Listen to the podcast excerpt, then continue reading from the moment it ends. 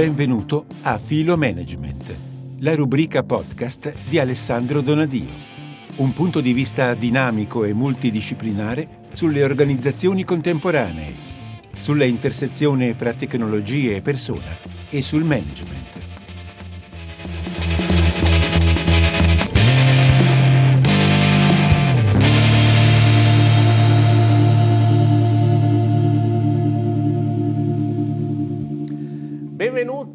A The Mind Station, ciclo di interviste organizzate da alta formazione per ricaricare il nostro sapere. Nella puntata scorsa insomma, abbiamo parlato di come è cambiato, di come sta cambiando il lavoro, di come sta cambiando l'organizzazione delle aziende per organizzare il lavoro, i manager e quindi l'imprenditoria. Oggi ci concentriamo su che cosa? Sulle tecnologie. La parola d'ordine totem è virtuality e andremo a declinarla con un imprenditore e un manager. Quello che li unisce che sono entrambi WeTeller, sono autori di WeTell, che è un ambiente digitale ideato e prodotto da alta formazione che raccoglie storie ed esperienze per ispirarsi e allenare il pensiero critico. Allora, chi sono? Sono Alessandro Donadia, associate partner di UI, e Fabio Lisca, fondatore di Agile School. Partiamo dal manager. Allora, il momento appunto virtuality, quindi tecnologie, quindi smart working. Questo è stato il grandissimo cambiamento che abbiamo vissuto in questo anno, poco più ormai, ormai abbiamo superato da un po' l'anno di pandemia, le persone si sono ritrovate davanti a uno schermo, abbiamo detto nella scorsa puntata che quello che abbiamo vissuto non era esattamente uno smart working, uh -huh. ma è un non working e di smart ha avuto, abbiamo detto, molto poco, visto che pensiamo solo alla DAD, bambini si sono ritrovati davanti a un insegnante che non ha fatto altro che rifare la lezione, ma davanti a un video, e molto spesso eh, gli impiegati, i manager hanno dovuto replicare qualche cosa di reale attraverso la virtualità. Allora, vogliamo capire come sta cambiando il modo di andare in ufficio e le tecnologie che, stanno, che permettono insomma, di lavorare in modo diverso. Ecco. Beh sì, allora stanno cambiando, io credo, vertiginosamente le modalità di, di, le le modalità di interazione non che prima di questa pandemia non ci fossero in qualche modo dei prodromi di questo cambiamento, perché i due assi su cui via si viaggiava eh, erano assi più, più, più, di sperimentazione, ma erano già di utilizzo di piattaforme tecnologiche per efficientare diciamo così, la comunicazione interna, mettere in relazione le persone comunque in, in grandi organizzazioni come la mia, noi siamo comunque sempre a distanza, no? in, in larga parte per creare... E voi siete, siete completamente, voi a UI siete sì. completamente in smart working? Lo siamo stati fino a giugno scorso, dopodiché abbiamo in qualche modo avviato un protocollo di, di reingresso fino a un massimo del 40% della, okay. della forza lavoro. Sì eh, che, che, ancora, che, vige ancora in qualche modo no? e, e, regola ancora in qualche modo. Funzionato Però, tutto, va tutto bene, perché voi chiaramente il vostro lavoro siete un po' facilitati, nel sì. senso che essendo consulenti, essendo manager, progettando certo. insomma i grandi cambiamenti nelle aziende, il, vostro, cioè, il bisogno di presenza fisica è forse Sicuramente in ufficio è un bisogno, è un bisogno diciamo così, eh, direi differenziale, nel senso che eh, l'ufficio diventa un luogo adatto per fare del brainstorming insieme, per incontrarsi e a prendere qualche decisione, però poi per la verità noi siamo in larga parte in presenza sul cliente, il lavoro del consulente è quello di stare molto vicino, molto vicino al cliente, quindi devo dire non è stato di per sé un trauma, eh, nelle modalità di lavoro mh, sicuramente lo è stato perché comunque la condizione è una condizione che a noi ci, ci, fa rivolgere ad un mercato che invece il trauma in qualche modo lo sta vivendo, cioè ci sono organizzazioni che per molti mesi si sono piantate, fermate perché non avevano le tecnologie di base eh, per poter fare delle Skype. Eh. Questo, è, ah, questo era questo. il punto, cioè qui siamo all'ABC, cioè la eh, videoconferenza era sì, il problema. Sì, cioè, o, o non c'erano in dotazione dei PC portatili. Quindi questo è anche un paese che ha anche questi estremi. In larga parte, nella parte centrale della Gaussiana, la maggior parte delle aziende aveva in pancia queste tecnologie e le usava pochissimo. Stava sperimentando le modalità di smart working una o due volte alla settimana, quindi in realtà diciamo, due, due, questi due asset, uno più culturale, uno più tecnologico, era, era già nelle aziende però con questa crisi in effetti sono andati in sinergia e hanno prodotto una nuova modalità nella quale a dire la verità stiamo ancora imparando tutti naturalmente perché... Ecco, ci sono delle cose che stanno per arrivare sui PC, sugli smartphone, cioè sulla dotazione aziendale dei lavoratori che non ci sono ancora ma che probabilmente arriveranno non, non subito nell'immediato? Ma allora, quello che, eh, quello che secondo me eh, ci possiamo aspettare nei prossimi mesi è un maggiore uso eh, in realtà delle tecnologie esistenti, ma anche di alcuni, diciamo così, annessi alle tecnologie esistenti, per esempio strumenti che ci consentono di analizzare attraverso il dato la produttività eh, individuale, la produttività dei team. Questo è, diciamo così, ehm, è un fattore, già come dire, se ne parla da anni in quanto è importante no? in qualche modo riuscire a misurare al meglio la produttività individuale e dei gruppi di lavoro. Eh, la verità è che finché stavamo in ambienti fisici il meccanismo era, eh, rimaneva un po' quello dell'osservazione diretta del capo. No? Invece adesso la distanza sta anche in questo caso accelerando il tema perché tu come fai, non, eh, non mi sto riferendo tanto a un tema di controllo di per sé, eh, ma proprio un tema, eh, a un tema anche in qualche modo di, di conduzione di governo al meglio del team, no? rendere eh, coscienti le persone se quello che stanno facendo, eh, se i task che stanno eseguendo sono effettivamente efficaci per raggiungere l'obiettivo. Io questo lo vedo in arrivo, lo vedo sempre più utilizzato, è anche una domanda che il mercato ci sta facendo. Ci aiutate a, a misurarci? Fabio Lisca, mh, c'è un tema, cioè abbiamo, quindi abbiamo visto che c'è, un tema di rapporto no, tra i capi e gli impiegati, tra i manager, ma c'è anche un tema di socialità legato appunto alle nuove tecnologie. Cioè, quello che, insomma, il sentirsi sole, che, il sentirsi soli che abbiamo provato, almeno che hanno provato quelli che, che da un anno stanno in smart working, perché non hanno un contatto fisico con le persone, può essere un problema o la tecnologia può provare a risolvere questo aspetto, oppure insomma dobbiamo accettare e arrenderci al, al fatto di comunicare attraverso un video? Eh, io, io, credo che la comunicazione che avviene attraverso il video è anche più efficace di quella dal vero hai un enorme risparmio nei tempi di spostamento e puoi utilizzare degli strumenti che non hai dal vero, come delle board su cui puoi condividere il lavoro insieme.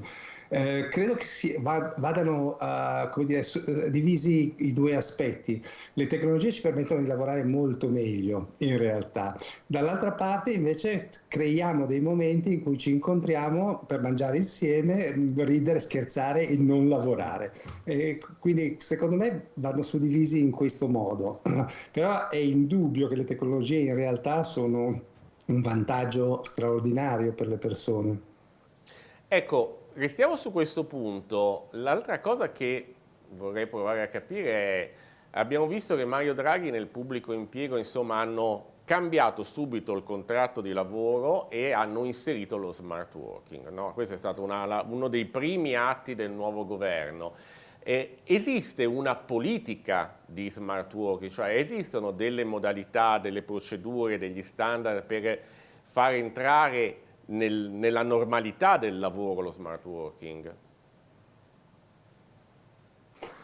Eh, nella normalità del lavoro, sai, le, le, organizzazioni per esempio che lavorano con il mindset agile, ma molte di queste sono più di 100, eh, cosa, cosa, fanno? fanno uh, adottano da sempre lo, quello che chiamano smart working, però significa semplicemente che i team si danno loro degli obiettivi e si auto-organizzano, sono autonomi, non c'è più bisogno di una forma di controllo da questo punto di vista, hanno in mano ovviamente i dati per capire come stanno andando.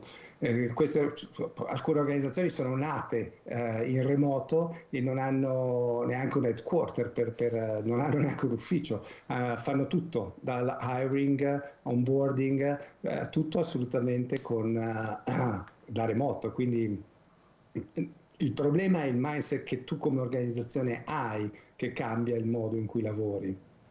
Alessandro, andremo verso una regolamentazione, avremo verso delle pratiche virtuose, cioè le aziende cominceranno ad ispirarsi a dei modelli determinati oppure insomma si andrà un po' eh, di pancia? Ma allora, questa è una di quelle fasi tipiche dell'innovazione in cui l'innovazione in qualche modo si sta creando sul campo come risposta anche ad una, ad una in qualche modo richiesta adattiva del sistema. No? Quindi le, le aziende, e, da, diciamo, da, da questa analisi che, che, che, ti propongo, già escludo le grandi aziende che stavano facendo grosse sperimentazioni, ma tu pensa alle medie aziende che hanno dovuto darsi business continuity in questo ultimo anno, hanno dovuto sperimentare delle cose che non era di, di per sé nel loro mindset, men che meno nei loro protocolli quindi sicuramente si sta, eh, quello che è successo quest'anno è che una certa innovazione crepuscolare è avvenuta mm. mentre tutto stava succedendo, bisognava adattarsi con buon senso. Questa però è la fase in cui in realtà il sistema sta domandando eh, maggiore regolamentazione perché insomma, le persone hanno reagito col buon senso e il colpo di reni durante la prima, la, diciamo, la prima fase di questa pandemia, ritenendo che in qualche modo fosse me mediamente corta no, l'esperienza. Adesso ci rendiamo conto che invece dovremmo affrontarla per molto tempo e quindi che anche questa revisione del modo di lavorare diventa strutturale e quindi sono anche un po' eh, le persone che stanno un po' chiedendo un quadro eh, regolativo minimo no, da questo punto di vista e io quello che vedo, faccio parte anche di diversi osservatori per cui stiamo monitorando un po' questo, stanno addirittura producendosi degli accordi sindacali territoriali fra le associazioni datoriali e, e quelle sindacali propriamente per regolare e devo dire che appunto io un po' come Fabio ritengo poi che non, non si possa regolare eh, in modo esasperato ciò che deve essere smart perché altrimenti non, non è più smart, non è più agile, no? Ehm, e devo dire che gli accordi che stanno uscendo sono accordi molto, molto intelligenti, che fondamentalmente si fondano sul criterio che comunque il capo e i suoi collaboratori hanno margini ampi di decidere come organizzarsi. Basta che queste persone in qualche modo sappiano cosa sta succedendo nella gestione a geometria variabile dello spazio e del tempo, ma mm, diciamo, però quello che è deciso lì in qualche modo va bene per, l'azienda e devo dire questo a noi ci può aiutare, eh, se lo penso anche come insomma, come propulsore anche ehm, diciamo, per mm. aumentare la produttività del sistema paese, io credo che sia interessante. Alessandro, resto su di te e proviamo a parlare di tecnologie, la prendo altissima, realtà virtuale, caschetti, io mi ricordo di, di aver partecipato a un esperimento eh, di Facebook eh, su un incontro, un, un simil meeting con il, la realtà virtuale all'interno di questi, di questi, mondi dove eravamo tutti col caschetto, ci si trovava e si teneva una riunione. Eh, questo tipo di strumenti, mi rendo conto, un po' pop, un po' all'avanguardia, ehm, cioè, verranno introdotti oppure restano qualcosa di, di strano che, insomma, che, che probabilmente è molto più utile al mondo consumer che al mondo professionale? No, allora io sono abbastanza convinto seguendo progetti di questo tipo che per noi sono ancora molto laboratoriali, no? eh, però sono convinto in realtà che potranno dare, potranno essere inseriti nelle dinamiche di lavoro, anche un po' per rispondere alla domanda che tu facevi prima anche, anche a Fabio, che poi in fondo una certa empatia può passare anche dal mm. digitale se riesce a ricreare delle condizioni anche di questo tipo. No? E que, quel contesto, noi lo sappiamo anche da studi neuroscientifici, quelle tecnologie in realtà eh, in qualche modo eh, prendono un po' diciamo, in giro il cervello, fanno, mm. lo fanno ritenere essere in un posto, localizzato in un posto, in uno spazio, quindi si producono le stesse endorfine, quindi è, mm. è sicuramente interessantissimo non lo vedo di immediata applicazione. Questo, noi su una, su una, specie di scala di Maslow, se vuoi, del, del digitale, noi siamo ancora a, alle infrastrutture di base, cioè comunicare, scambiare e, e, ah, e coordinarci. Alla bacheca elettronica. È abbastanza, abbastanza. Fabio Lisca, lei lo, lo indosserebbe un, un, caschetto per organizzare un lavoro tra programmatori, ingegneri? La vede potabile questa ipotesi? Ah, io ho visto un, uno di questi caschetti applicato per insegnare direttamente um, a qualcuno a montare una macchina. Uh-huh. Quindi vedeva le azioni e veniva quindi impiegato dai trainer per uh, aiutare chi stava facendo un onboarding su un mestiere ad applicarlo. Eh, lo stanno anche applicando quelli che fanno manutenzione a distanza, eh, eh, ma credo che Enel e Eni lo applichino attualmente per, per, le loro manutenzioni, quindi lo stiano uh, utilizzando.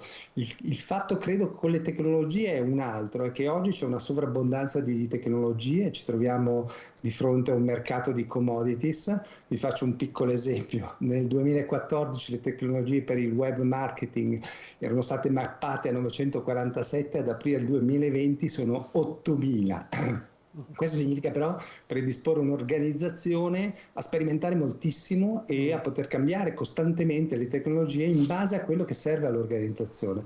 Quindi ci stiamo muovendo verso una velocizzazione grazie alla sperimentazione e grazie al fatto che c'è un'offerta tecnologica incredibile, immensa. Ecco, resterei su di lei Lisca, ma esiste una sorta di... adesso si parla tantissimo di disuguaglianza, no? di, di, la, la pandemia chiaramente sta eh, aumentando, acutizzando il problema delle disuguaglianze sociali.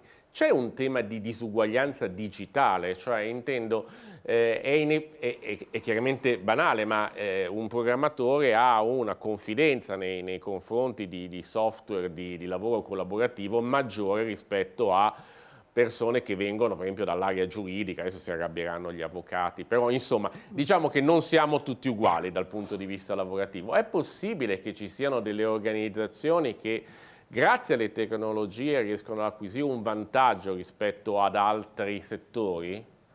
Sì, non sono necessariamente organizzazioni grandi che hanno tanti soldi, proprio per questo discorso sulle commoditation delle, uh, um, delle, tecnologie, cioè sono accessibili veramente a tutti e molto spesso anche a prezzi abbordabili. Ecco, mh, pensa soltanto che la, la, frontiera a cui si sta arrivando si chiama low code, no code, e cioè diamo in mano ai team la possibilità di disegnarsi loro, la loro automazione sui loro processi che possono cambiare quando vogliono, eh, senza avere nessuna competenza specifica di mh, mm, scrivere codice, quindi informatica.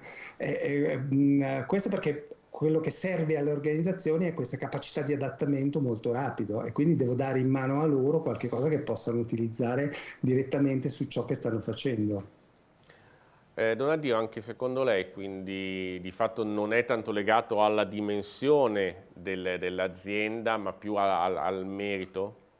Sicuramente, sicuramente le tecnologie hanno fatto un salto quantico ormai in, termini di disponibilità sul mercato, poi per, per, singolo, diciamo, per singolo, vertical di tecnologia naturalmente ci sono come sempre diciamo, l'oggetto un, un, po' più fatto in casa l'oggetto super sofisticato a seconda di, di, che tipo di impresa sei, tu ti puoi posizionare generando comunque un vantaggio perché la, la, la tecnologia digitale è comunque un acceleratore in termini di efficacia e di produttività.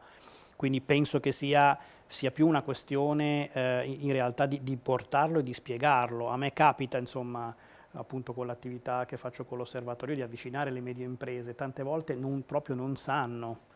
Poi dopo un buon, un buon, imprenditore normalmente capisce velocemente che cosa, una, anche quando non capisce in sé la tecnologia, capisce che cosa questa può fare, può fare, per, può fare per, lui. Per cui il tema è anche di, adesso di, di, sfruttare un po' questo momento, no? che il distanziamento ha, ha generato dei meccanismi, innanzitutto nella relazione fra l'impresa e il suo mercato, per esempio. Quindi le imprese già si sono rivolte a strumenti digitali per generare una prossimità col proprio cliente. No? Lisca, c'è un tema generazionale, mi viene da dire demografico ma è brutto, generazionale del manager, cioè la gestione dello smart working ha un fattore d'età, intendo, è di tutta evidenza insomma, che magari il manager più attempato, più anziano ha bisogno di guardare in faccia il proprio dipendente, il manager ma l'imprenditore, cioè siamo dalle stesse, dalle stesse parti. Eh, con le tecnologie ci potrà essere quindi una, una diversa generazione di manager più spediti a lavorare attraverso gli schermi o con gli schermi? Eh, eh, come dire, di, per forza. sarà molto difficile che torneremo a viaggiare, a fare quei viaggi di, per fare riunioni lontanissime, infatti ci sono dei mercati che soffriranno un po' questo, questo aspetto, non probabilmente nel turismo, però dall'altra parte necessariamente dovranno accedere a queste tecnologie perché sarà il modo in cui ci si confronterà. È già così, eh? è già così. Donadio, anche lei vede Allora, io sì, mh, diciamo, secondo me c'è una questione generazionale, però dipende un po' anche dalle aree territoriali in cui, in cui si, ha, si, si, orbita mm. e dalle esperienze che tu hai fatto nel, nel, tipo di organizzazione in cui hai vissuto.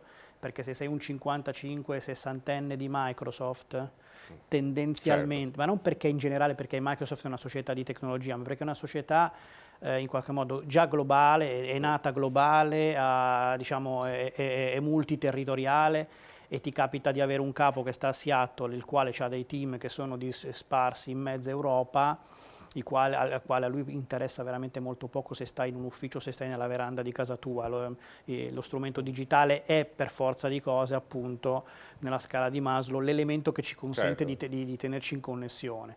Se sei un 55enne, 60enne che è cresciuto eh, nelle, impre- nelle, medie imprese italiane o anche in qualche in grande impresa italiana, ma diciamo strutturata sulla base della presenza, perché la presenza per noi è una dimensione simbolica molto molto molto forte, essere in ufficio, e beh, qui tu fai un pochino più di fatica. Quindi okay. non, è, non, è, di per sé, non è di per sé un, un fattore generazionale dal punto di vista biologico, e diventa un fattore generazionale dal punto di vista culturale, a seconda di che esperienze tu hai fatto.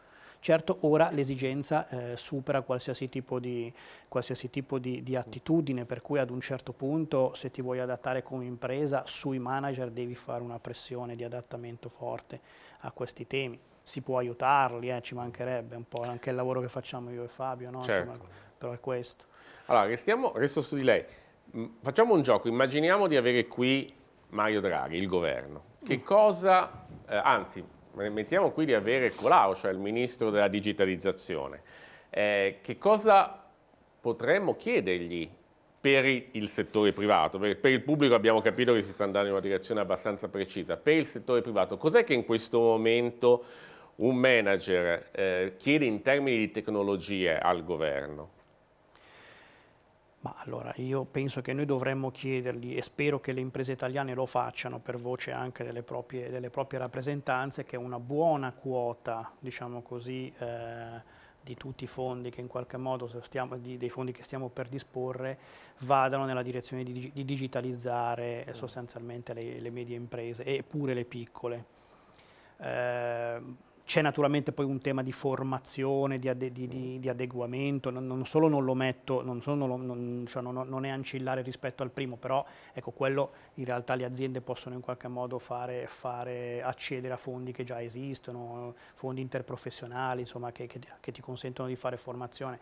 Ma sull'upgrade eh, tecnologico, dato che deve essere fatto anche con una velocità importante, perché quel sistema paese deve completamente fare un scale up mm eh, importante, io credo che, che qui ci servano, ci servano un po' di soldi un po' di soldi e anche un po' di persone che in qualche modo possono poi governare anche questa, questa, questa cioè, direi che non è, più, non è, più, un tema della singola azienda in questo momento, Ma del un, sistema. è un tema di sistema paese, sì.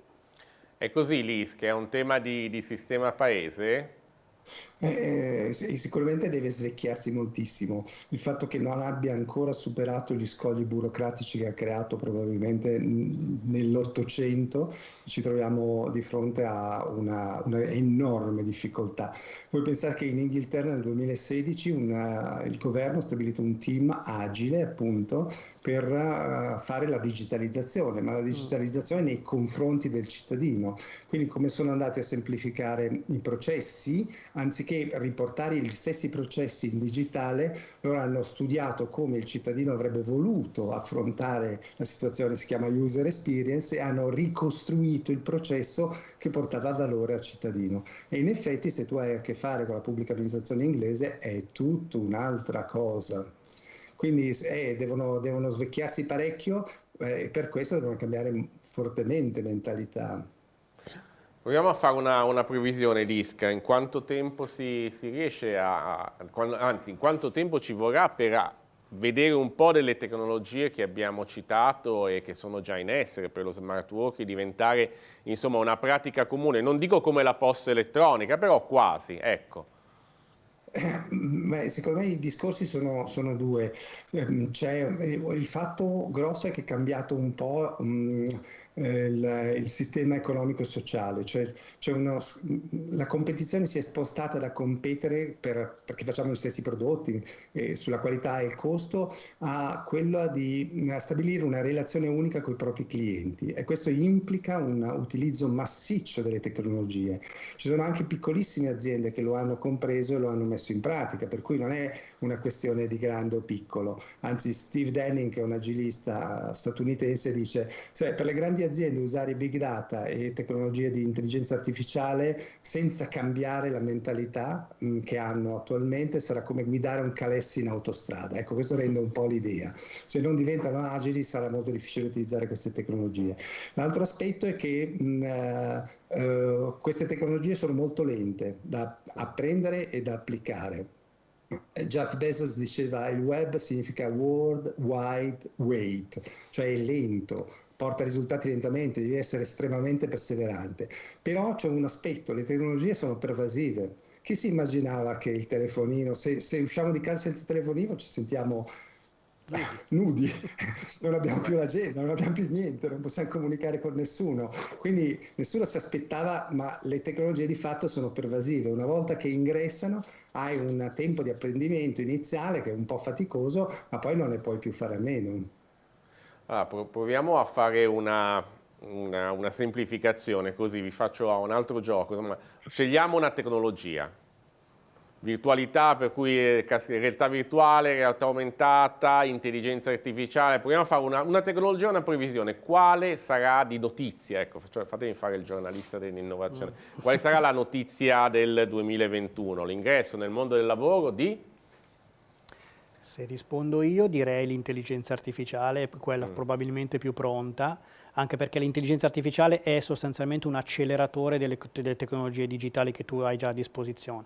Per esempio se metti una machine learning sotto un, una piattaforma di collaboration sei in grado di misurare le attività che le persone stanno facendo, la loro efficacia, metterle in condivisione con il proprio capo attraverso il team, prendere decisioni molto più velocemente eh, raccogliere i need magari formativi per adattare le competenze delle persone in modo agile appunto ed estremamente interagente ed è una tecnologia che già si sta spessissimo sperimentando. Mm, noi non sappiamo, ma, ma non lo sappiamo, diciamo, noi sì, però le aziende qualche volta comprano mm. prodotti per diciamo, il loro fine di, di, di, usabilità, ma non sanno che sotto c'è una macchina che se la accendessero potrebbe fare delle misurazioni importanti. Siamo già pronti sull'intelligenza artificiale? Cioè ma, siamo a buon punto? Ma direi di sì, da buon punto. Quella, diciamo, diciamo, quella, quella è una tecnologia che appunto trattandosi di intelligenza dovrà fare in pochi anni il lavoro che ha fatto il nostro cervello in, in moltissimi, in moltissimi in moltissime migliaia di anni,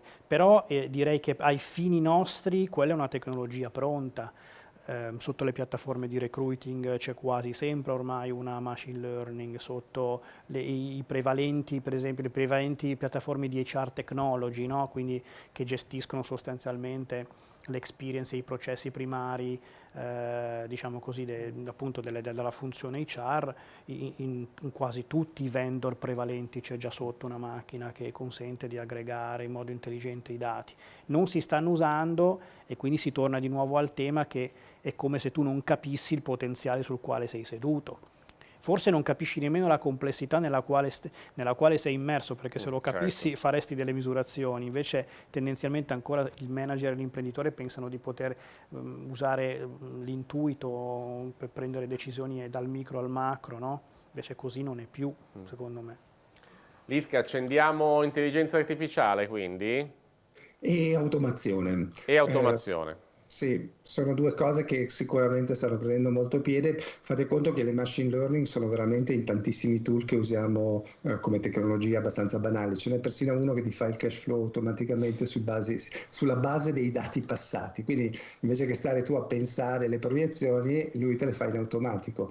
Quindi noi stiamo un po' diventando da human a human by technology, perché ci serviranno sempre di più per prendere decisioni, cioè ragionano così velocemente che noi non siamo in grado di stare dietro e quindi le useremo moltissimo.